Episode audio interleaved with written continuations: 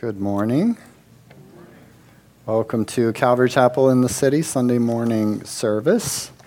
My name is Eric, and I'll be sharing uh, with you today from the Word uh, a couple of just additional brief announcements. If you're wondering where Pastor Steve is, he's at home under the weather. He actually tested positive for COVID. But uh, I spoke with him last night and wanted to let you know that he's doing quite well. He feels fatigued, but uh, he doesn't have any kind of respiratory symptoms or fevers. So, you know, he c- continues to ask for the church's prayers. Uh, you know, he's able to stay at home, do some work from home, and we hope he will, uh, the Lord will return him to us quickly. Um, you also may be wondering there's fewer people here today than we normally have on a Sunday morning service. And we were scheduled to have a Christmas program this morning with the kids. So the reason for that is we had one t- child test positive for COVID. It was in that uh, Christmas rehearsal last week.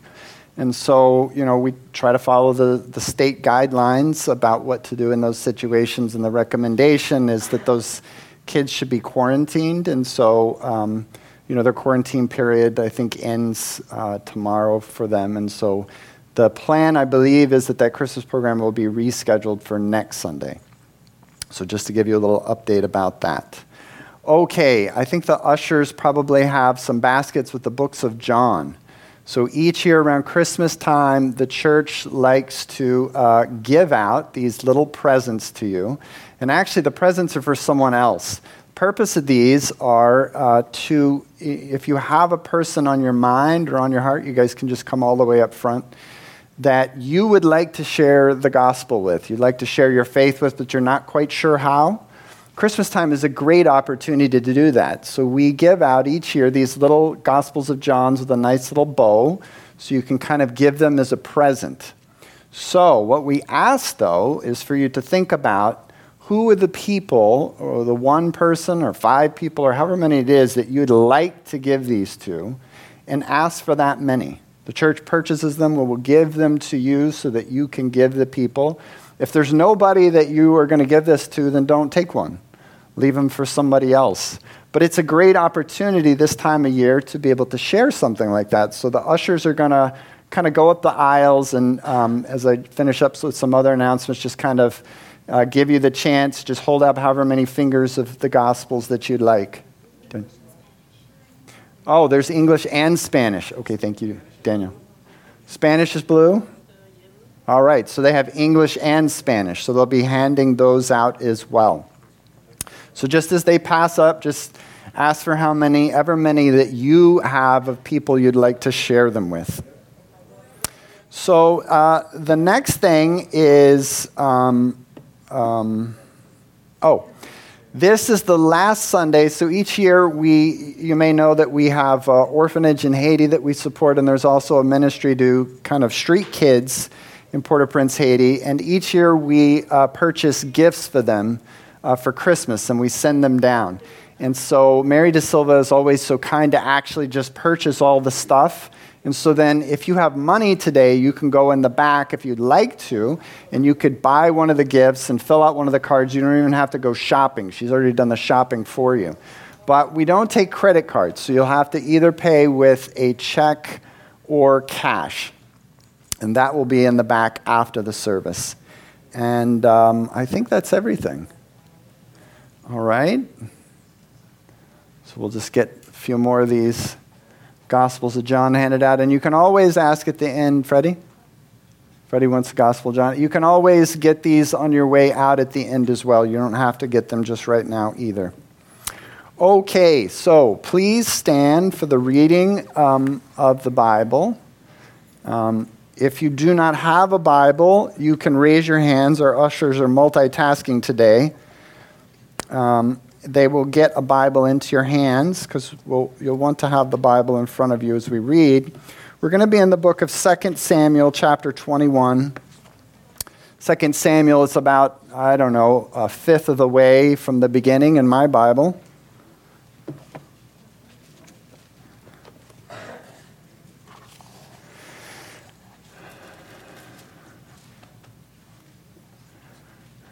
I think the first slide probably has now.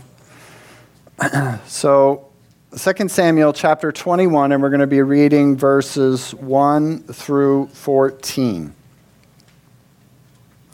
Now there was a famine in the days of David for three years, uh, and it was year after year. And David inquired of the Lord, and the Lord answered, It is because of Saul and his bloodthirsty house, because he killed the Gibeonites. So the king called the Gibeonites and spoke to them. Now, when the Gibeonites were not, now the Gibeonites were not of the children of Israel, but of the remnant of the Amorites. Uh, the children of Israel had sworn protection to them, but Saul had sought to kill them in his zeal for the children of Israel and Judah. Therefore, David said to the Gibeonites, What shall I do for you? And with what shall I make atonement that you may bless the inheritance of the Lord? And the Gibeonites said to him, We will have no silver or gold from Saul or from his house, nor shall you kill any man in Israel for us. So he said, Whatever you say, I will do for you.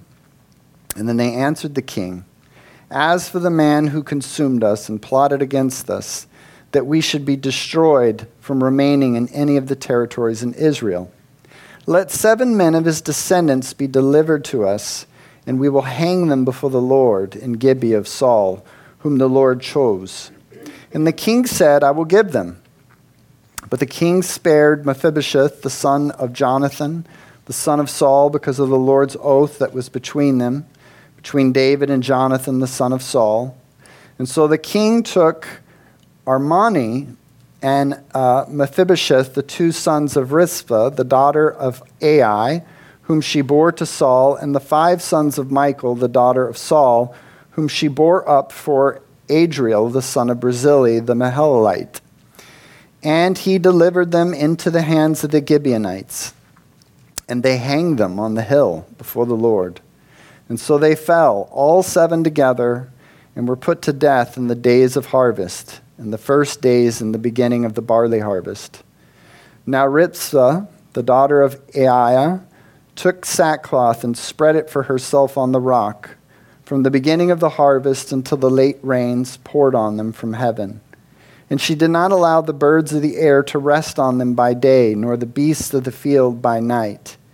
And David was told what Rizpah, the daughter of Aiah, the concubine of Saul, had done. And then David went and took the bones of Saul and the bones of Jonathan his son from the men of Jabesh Gilead, who had stolen them from the uh, street of Bethshan, where the Philistines had hung them up, uh, after the Philistines had struck down Saul of Gilboa. And so he brought up the bones of Saul and the bones of Jonathan his son from there, and they gathered the bones of those who'd been hanged. They buried the bones of Saul by Jonathan his son in the country of Benjamin, in Zelah, in the tomb of Kish his father. And so they performed all that the king commanded, and after that, God heeded the prayer for the land. Okay, let's pray. Father, we're thankful to be here today, and we're thankful for your word, Lord, for all of your word. We know that every single part of your word is meant for our instruction and learning. And as we sang this morning, we pray that you would use this word to drive us, to lead us to the cross this morning. Lord, we pray for our shepherd, Pastor Steve. We pray, Father, that you would heal his body. Father, that you would refresh his soul and his spirit. Father, we pray for the kids who may have been exposed last week. We just pray, God, that you would block anything of this virus from affecting them. We pray for all those who are at home watching online, partly because of, of this exposure. We pray that you'd bless them. We pray that you would guard against any distraction, Lord. We pray over this service, Lord. We pray, Holy Spirit, that you would drive this word deep into our souls, Lord, that we would know you in a deeper way and worship you more than we ever have before as a result of your word given to us. And we pray this in Jesus' name. Amen. You may be seated. So the story begins in 2 Samuel chapter 21, where there is a famine. If you don't know, a famine is a situation that arises where there's a lack of food. And usually, in that part of the country, and particularly, it was a lack of food because rain had stopped. The rain stops coming down, and then the crops don't produce, and they didn't have stop and shop, they didn't have Whole Foods, they didn't have Trader Joe's. You were a farmer and you had to farm and you had to you know, store up the food, and if it didn't rain, then that was a crisis, really, for the land. And so David is facing a crisis. And so that leads David to inquire as to why this famine was taking place. Now, it's worth noting here tragedy in the life of a believer should always lead to some honest inquiry to God for why it's occurring. That doesn't mean tragedy is always the result of sin. It doesn't mean that every bad thing that happens to you is some consequence from, from God. But in this particular story, as David sought the Lord on it, David learned actually this was a consequence of sin. And so David learned specifically the sin. And it wasn't actually his sin in this case. The famine was the result of David's predecessor. The king that was before David was King Saul. And at that point, King Saul had actually been dead for several years we learn that uh, Saul's sin was that he killed the Gibeonites. Now, the Gibeonites, depending on how much you've studied the Old Testament, you may remember the Gibeonites were not Jewish.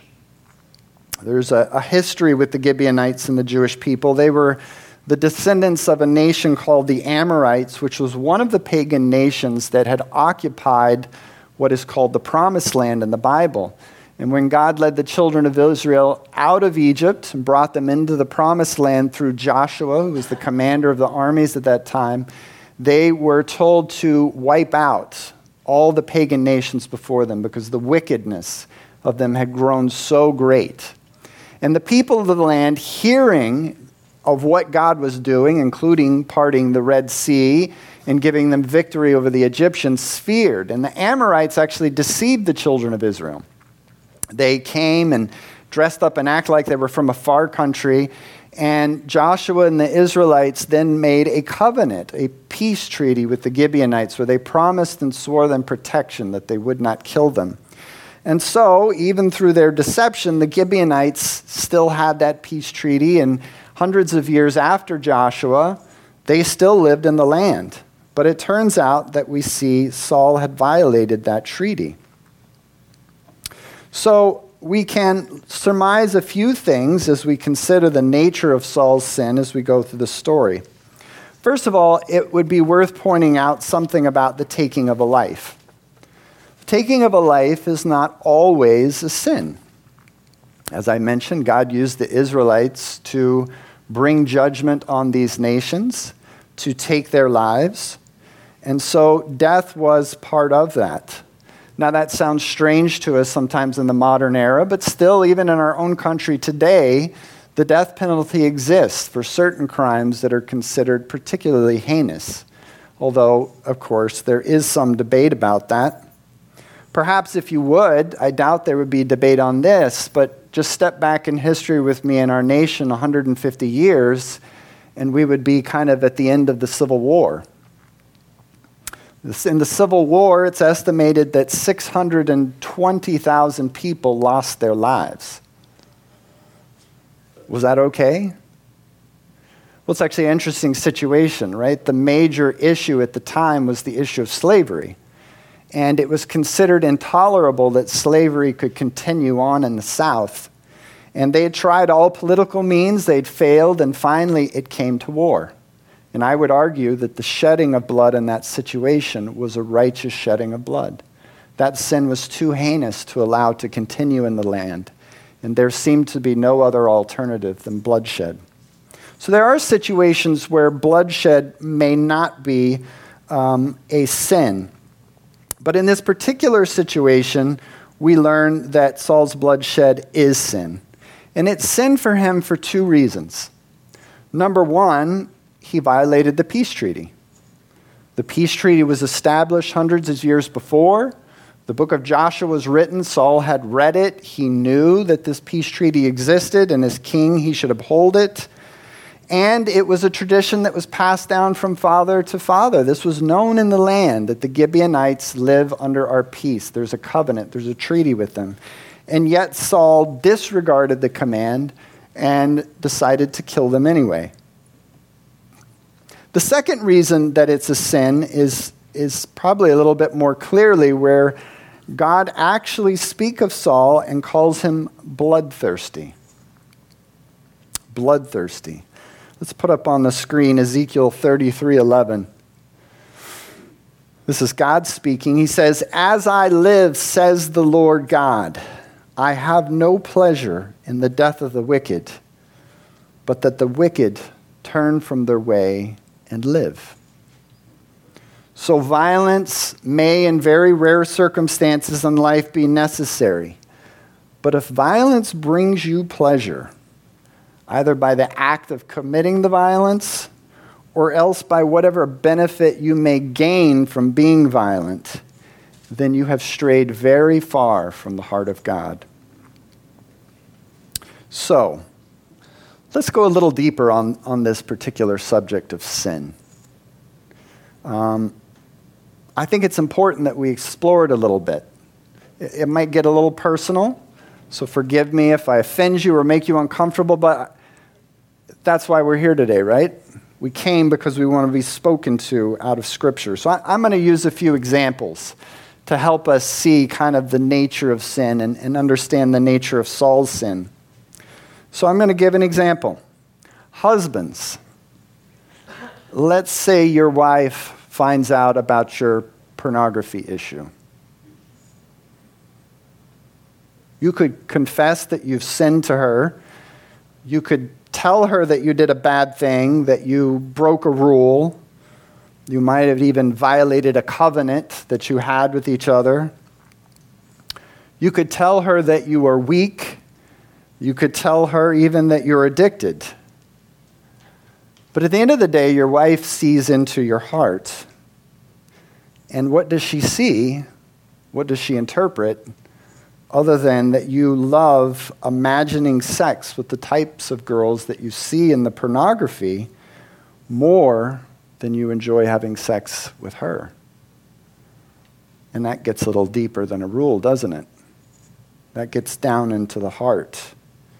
Maybe you're upset at yourself because you keep breaking these rules. But she's upset because she knows where your addiction stems from it stems from affections for someone who isn't her. You see, your sin goes much, much deeper than where your eyes and your hands are going. Your sin springs up from the soil of your own very perverse heart. Let's talk about another sin. Let's talk about gossip. I don't gossip. Nobody in here gossips. I just tell the truth. Ever heard that? The sin of gossip isn't so much about whether we're telling the truth, part of the truth, which is probably more likely if you're gossiping, or even if you're just telling an overt lie.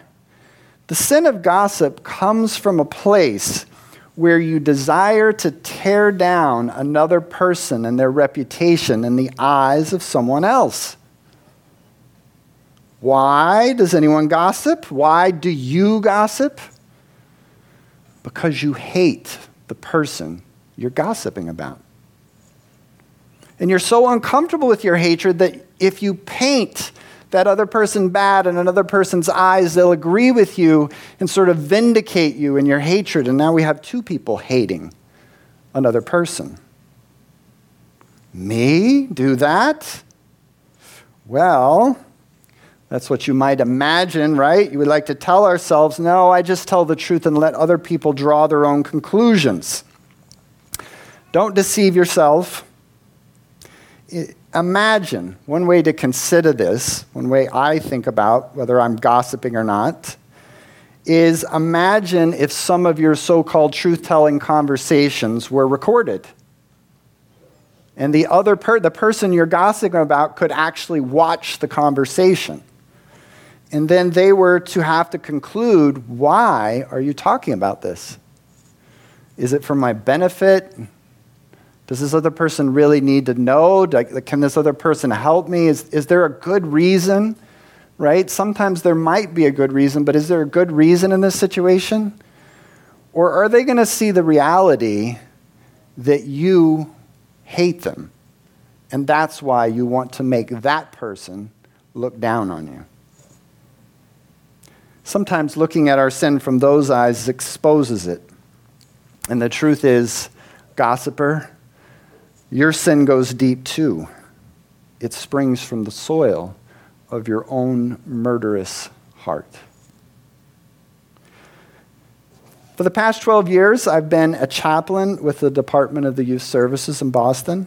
I've worked with, I've kind of lost count, but I know now it's well over 500 youth who've been incarcerated. Over 95% of them are gang involved. I've mentored you know, several dozen of these uh, young people in the community. I, have been, um, um, I've been a foster parent to a handful of them as well. Nearly all of them have been arrested on violent crimes involving guns or knives. Most of them who have had close friends who've been murdered. Some of them have murdered one or more people themselves. And the majority of these young people, by the time I meet them, have been locked up multiple times. Now, um, I have a good relationship with the youth. I've been going there uh, for, for so long. In some ways, by God's grace, I'm a little bit of a fixture in the place I'm thankful for. And so sometimes I'll ask them these questions. This is a common question. Sometimes I'll ask them in a group. We'll have our Bible studies in a group of them. What's going to happen to a person who continues to gangbang? Someone who continues to be part of a gang? And the answer is always the street. It's always the same. If you gangbang, you end up dead or in jail. Okay, you're right. I agree with that. So then I ask the question do you want to end up dead or in jail? No, of course not. So then I ask the question so does that mean you're going to leave your gang? And start a new life? And the answer is always something like, nah, bro, it's not that easy. Not that easy? It sounds so obvious, right? To us who aren't gang involved, like this sounds simple. How could you possibly lead this life on that you know where it ends? Well, in the youth prisons uh, in Boston, the, the kids get counseling, they get treatment, they have all kinds of programs to help them learn about impulse control. They get uh, education. Many of them get their high school diploma or GED. Some of them can even take college classes. And then when they get out of prison, they have these caseworkers, they get them jobs. I mean, it's amazing in a state like Massachusetts, one of the wealthier states in the United States, how many resources go into these kids. And the sad reality is nearly all of them return back into the street life. And the vast majority of them end up in jail again. And so in my Bible studies, I'll have these kinds of conversation with them, and I explain sin just like I explained it to you today. And after having these conversations and everyone agreeing and, and sorting all these things out, I ask the question to them why do you think you keep coming back to jail? Why do you think you keep going back to the streets? And it's always the same struggle. I don't know. I don't know. And so I tell them what the Word of God says that the reason you keep going back is there's something you love about the street life. I'm not saying you love having your friends killed. I'm not saying you love having to look over your shoulder or that you love going, going in and out of jail but there's something about the streets you love. Maybe it's that sort of feeling of loyalty and something that feels like a family that you missed out on in your life. Maybe it's the fast money, selling drugs, robbing. Money comes quick that way. That's exciting for a 14 year old or a 15 year old. Or the power you feel when you hold a gun. Wow, you're 14 years old and you have a gun, people look at you like a man. People do what they love. And the reason they return over and over is because they love it. And it's been my observation very few leave, but those who leave do so because they find something in life that they love more than the streets. Could be a girl, they fall in love, and she's not about being with a guy who's in the streets. Maybe they have a kid and they realize, man, I don't want to end up in jail and miss out on my kid growing up. Maybe they find a mentor who steps into the role of the father figure they're missing. And what I really pray for is they come to know Jesus in the way I have, because the love of Christ compels us, right? That that old way is dead. I have a reason to live a new life. People do what they love to do. Saul's sin is like their sin, and their sin is like your sin, and your sin is like my sin. It's not just a matter of us breaking a few rules. God said Saul was bloodthirsty. He was thirsting for murder. And the reason we sin is we have an affection for it.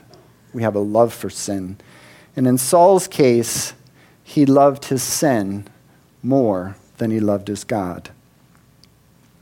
Now, as we explore this story, it's sort of this interesting reality. God tells David about this sin, and without saying another word, David immediately goes to the Gibeonites. But why?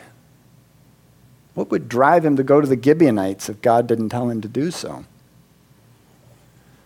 Well, there's this sort of interesting thing. It's kind of hardwired in us. It's this, this need, this awareness, this sense, and a necessity for justice.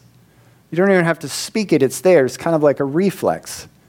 You ever go to the doctor, they sit you on the table and they take that little hammer and they hit your knee and you kick like that. You're like, wow, how did that happen? I didn't tell my leg to kick. It's a reflex, it's hardwired in you. The sense of justice is hardwired in you as well. Justice is something we think should happen.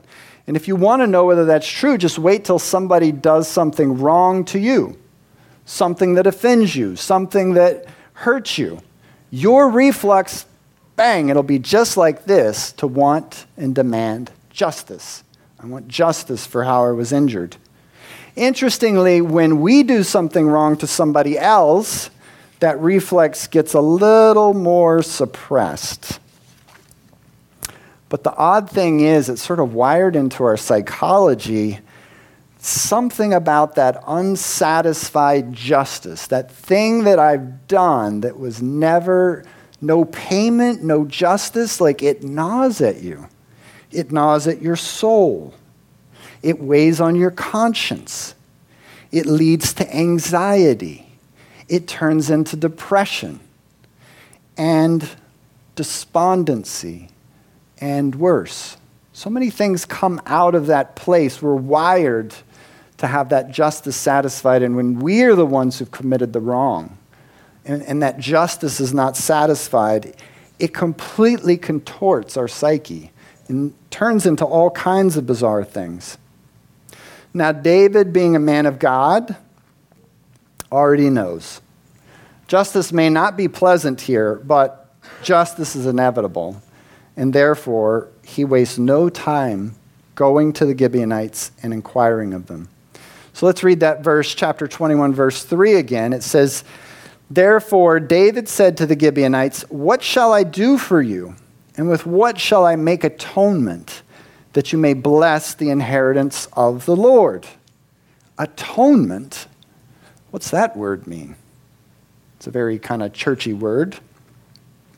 Atonement, another word for atonement, a synonym, would be to appease, to cover, to purge, to reconcile. You know, I work, as I mentioned, with a lot of kids in the street, and two people who have a conflict, they say they're beefing with each other, right? And then they have to get together. Maybe they'll squash the beef.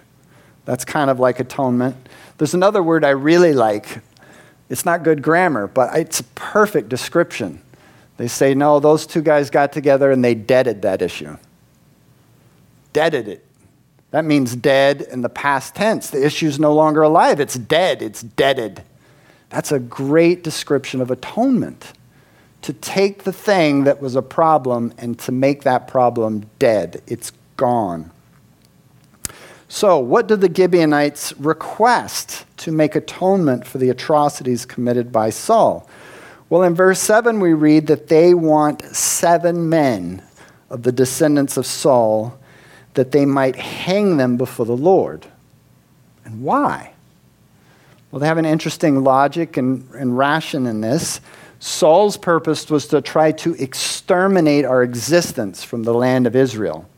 And so we want to try and equally exterminate his name, his family line, from the land of Israel will, as well. And so to do so, we're going to take seven of his descendants and kill them so that they cannot sort of populate the land in that way, at least slow them from populating the land. And so in verse 9, we see that David delivers these seven men. They happen to be uh, seven grandsons of Saul. By the time this was happening, they would have been grown men. And so David gives them to the Gibeonites, and they hanged all seven of them together. Well, so there's a hanging. So we get to learn a little bit more about the timing of this hanging and some of the things that happened there. Um, we get to learn something about the time in which the bodies hung. They were left strung up by their necks. In verse 9, it, we learn that the hanging took place in the first days in the beginning of the barley harvest. Barley harvest was an important time in the nation of Israel. In verse 10, we see that the mother of two of these uh, men sets up this kind of camp. She puts sackcloth on a rock there, and she considers it her service to prevent the birds of the day or the beasts of night from eating their bodies. That would imply that the bodies hung there for a few days. They began to decompose, and birds and beasts would be coming. We further learned that the bodies hung until the late rains poured on them from heaven. Don't know exactly how long that took, but the late rains would come after the barley harvest as part of the wheat growing. Have you ever seen what happens to a body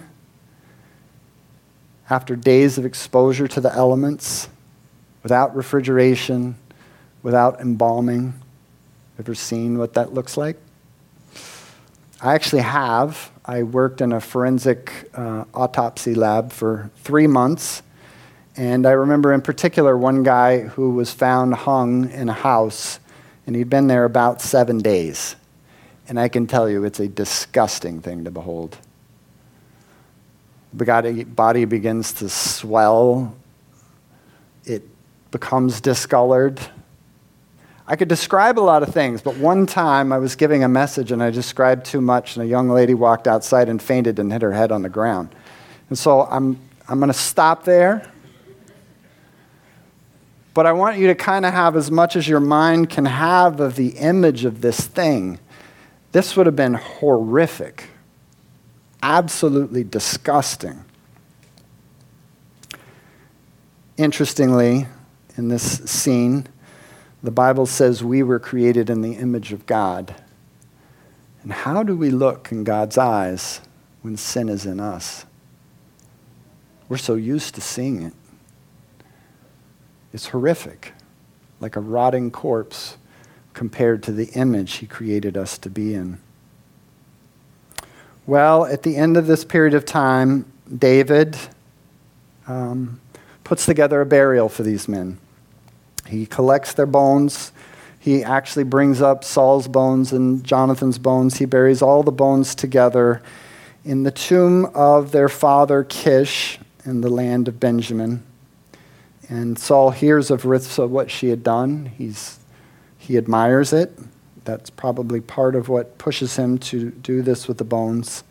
And then in verse 14, we learn that God hears their prayer again, and that the land again produces its harvest, and that the famine has ended. So, that's the end of this story. What a horrible story. Some of you guys are sitting here thinking to yourselves, of all the stories in the Bible, is this the best one you could come up with? Couldn't you try a different one? I wanted something uplifting. Well, I happen to love this story. And the reason I love this story is that the gospel is hidden in this story. Have you seen it yet? Did you notice it as we were reading through it? It really is a horrific story. It's really very, very ugly, but it is one of the most amazing stories ever told. The sin of Saul is a picture of the original sin committed by Adam and Eve and then reenacted each generation from generation with an ever increasing flow of evil. We see the result of Adam and Eve's sin leading to a curse upon the land that makes life difficult, famine, uh, those types of things coming upon the land and, and making it difficult to relate to God, difficult to connect with Him. And then the question then comes with this sin from not just one lineage, not just from Saul, one branch in human history, but a sin that originates at the very beginning with Adam and Eve that we're all related to.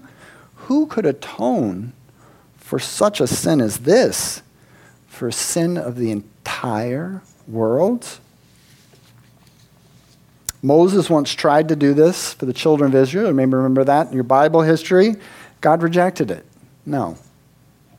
Only Jesus, only the Son of God, who took on flesh, born in a manger, what we celebrate on Christmas, grew to a man living and teaching among men, the one who had never sinned.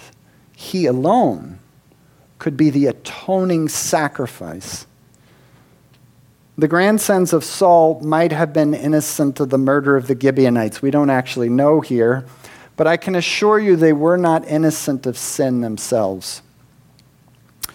In the book of Hebrews, verse 14, uh, chapter 4, verse 15, uh, the Bible says Jesus, who was the only one who ever lived, was like this, was tempted in every way that we are, but never sinned. He's the only one. That uniquely makes him qualified for atonement. And then 2 Corinthians chapter 5 verse 21, the Bible says God made him who had never sinned to be sin for us that we might become the righteousness of God in him. Also, different than Saul's grandsons, Jesus was not only perfect, but the scripture says that because of his perfection, the grave could not hold him. Says that in Acts chapter 2 verse 4. And then the Bible says that he was justified by the Spirit, meaning declared perfect. It says that in 1 Timothy 3:16. And then he was declared to be the son of God with power according to the spirit of holiness by the resurrection of the dead.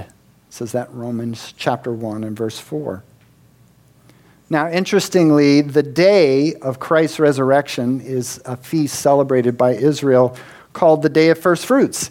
It was the day in which the people would bring the first piece of barley from the barley harvest into the temple to declare praise to God that He gave them the barley harvest, the first of the harvest. Notice the timing of that exactly the same time where Saul's grandsons would atone for the sin of Gibeah, Jesus atones for the sins of the entire world. Well, you might be thinking to yourself, you know, like I'm used to thinking of Christianity as like a pretty cross, maybe gold, maybe on a necklace, maybe something a little cleaner than this. I mean, this just seems horrific. Why? Why does it have to be so horrific? Well, the answer is that the atonement has to match the crime. Let's look at what Isaiah says Isaiah chapter 53 and verse 5. He was pierced for our transgressions. Pierced, that's talking about the nails that went into his hands, through the skin, into the hands, and outside the other same into his feet. Why was that necessary? Why couldn't it just be a scratch or a cut or, or a slap or a beating or something? Well, the answer is what we said already. Your sin is not a superficial issue. Your sin runs all the way into the core of your being. It's in your heart. It's in your soul. It's in that place you like to call your identity. Your sin runs deep. And the only way atonement can be made is for a nail that pierces that deep. That nail had to go into the depth of Christ and out the other side to atone for that kind of sin. Why does it have to be so ugly, though? Isaiah chapter 52 and verse 14 talks about Jesus and how he was tortured and beaten. It says that his appearance was so disfigured that any human being, uh, that, that of any human being, and his form marred beyond human likeness. Why was that necessary? Why did it have to be so bad that you couldn't even recognize him for who he was? Well, the answer is, is because that is how bad your sin has twisted and distorted you from the image of God you were created to bear on this planet. It had to be that bad because your sin is that bad. Your sin runs deep. And that sin spewing from an identity is completely disfiguring and warping you into something else than you were created to be. His whole appearance had to be marred in the same way that our appearance as the image of God has been marred by our sin. Now, maybe you're coming today and you were hoping for a positive message, something uplifting. I do have an uplifting message. I do. It's called the gospel. But the thing about the gospel is the gospel doesn't lift you up by bolstering your ego. The gospel does not help you by improving your self esteem. What is the gospel? Isaiah chapter 53 and verse 5. By his stripes you are healed. That's the gospel. What are those stripes? talking about there? It's talking about that whip. Some of you have seen the Passion of the Christ, that whip that had those little leather hooks connected to pieces of metal and glass that ripped the skin in patterns of stripes on his back. Your healing is in the wounds of Jesus. You can't heal yourself by doing good works. You can't get there by trying your best. No amount of positive thinking will fix your problem. Only the wounds of Christ. That's the gospel. Positive messages, warm experiences have no power against the terminal diagnosis of sin. As Jesus drew near Jerusalem for his, crucif- for his crucifixion, he spoke these words as he wept over Jerusalem. Luke uh, chapter 19 and verse 42. It says, If you had known, even you, especially in this your day, the things that make for your peace. That make for your peace. I find peace in the wounds of Christ. That's what he's talking about here. If you understood the things, he's talking about the agony. He's talking about the stripes. He's talking about the nails. He's talking about the things that make for your peace. The night that Jesus was born, the angels declared to the shepherds, Luke chapter 2, verse 14. This is probably the most famous verse quoted on a Christmas card. Glory to God in the highest, and on earth peace, goodwill towards men. Did the shepherds know on that day when they saw that baby the things that would be required of this Christ to make for their peace? Do you have peace in your life today? That's the question I have for you. Do you know peace? not a positive, warm feeling, not a stable ego, not a good self esteem issue. No. Do you have peace?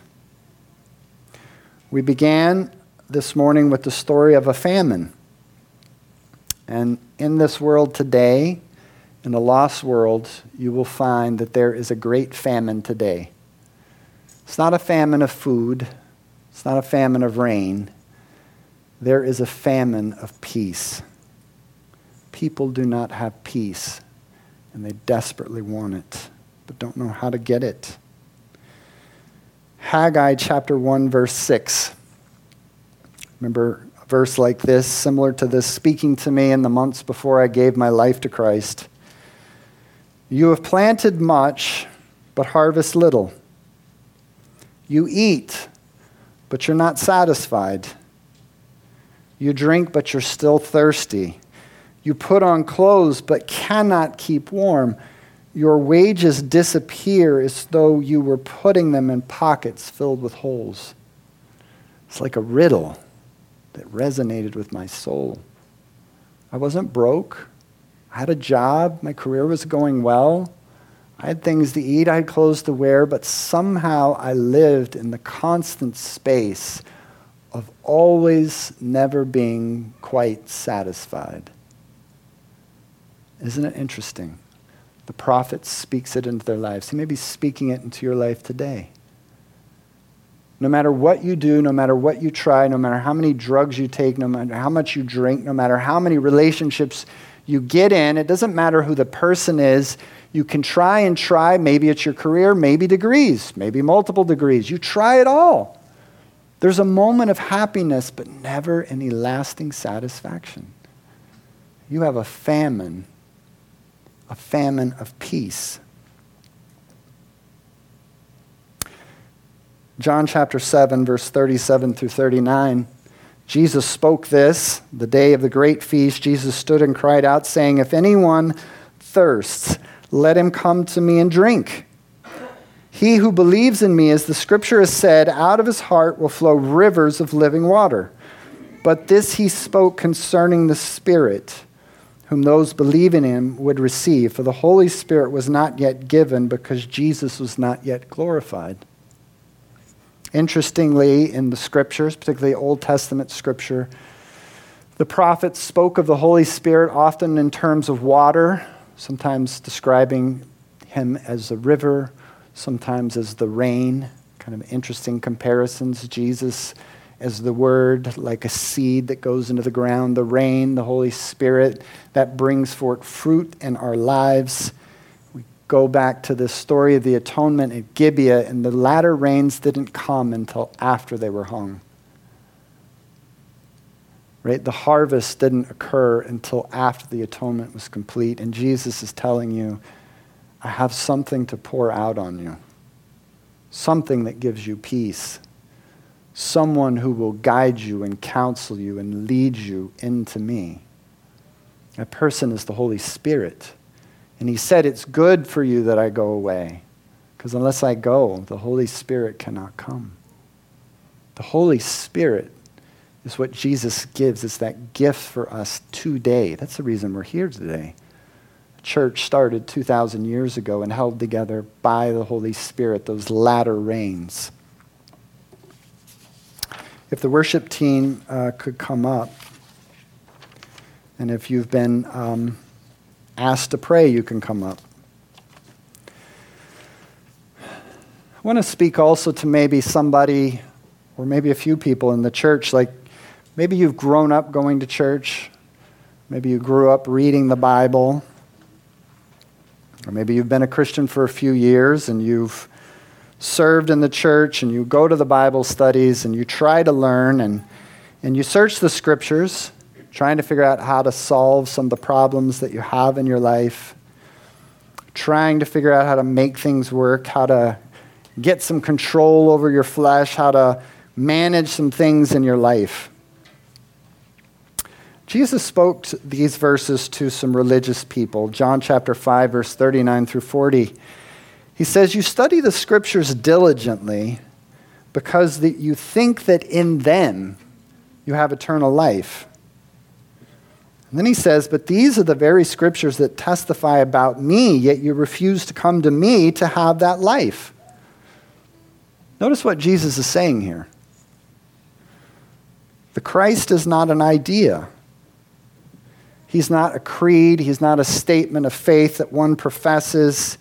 He is a person, a person who's risen. This very Bible that you're holding in your hands right now, he's telling you is here because it's declaring that Jesus is alive. He rose from the dead, and he is here today in our midst, and he is the one can heal. He's the one that can bring peace. A few months into my uh, first year of becoming a Christian, I remember I was at a communion service, and it was one of the evening communion services. We kind of had a longer time of worship, and uh, my eyes closed, and I had a vision. I think it was the only vision I've ever really had. In that vision, I was standing right in front of Jesus. And even though I'd given my life to Christ, I still felt the weight and guilt of my sin. I, I, felt like, you know, these people in here are very nice and all, but I kind of did too much. And I felt like I still had that. And in this vision, Jesus just looked right at my and said, Give it to me. And I was standing right in front of him, and I reached out my hand and I put it on his leg, and it was like immediate. My sin went into him. And the, the way I understood it was this I looked into his face and I saw shame. He wasn't ashamed of me. It was the shame that I'd seen in my face a thousand times in front of the mirror. That same shame was in his face. Someone asked me the other day, what does that mean? He became sin for us. He took it all into him. Not, not a list of commands I broke, no. He took the entity of sin inside his very body and was crucified for it. And then he exhaled and he died in front of me. And it kind of freaked me out. Was new to this whole thing. I did not grow up around any kind of like weird stuff happening. And I remember thinking to myself, I just killed Jesus. And I never felt more free in my entire life. Wow. It was deaded. All that past stuff was gone. It died It was an amazing thing today. And I wonder if there are some of you here today and you're still doubting. You're still doubting if Jesus can deal with the types of sin that you struggle with. Do you remember what Jesus said to Thomas on his day of doubting? Let's put it up there. John chapter 20 and verse 27. Reach your finger here and look at my hands. Reach your hand here and put it into my side. Do not be unbelieving, but believing. Brothers and sisters, Jesus is here today. And if you're willing to be honest about just how deep your sin goes in you, He will lead you to a place where you will put your fingers into the holes in His hands.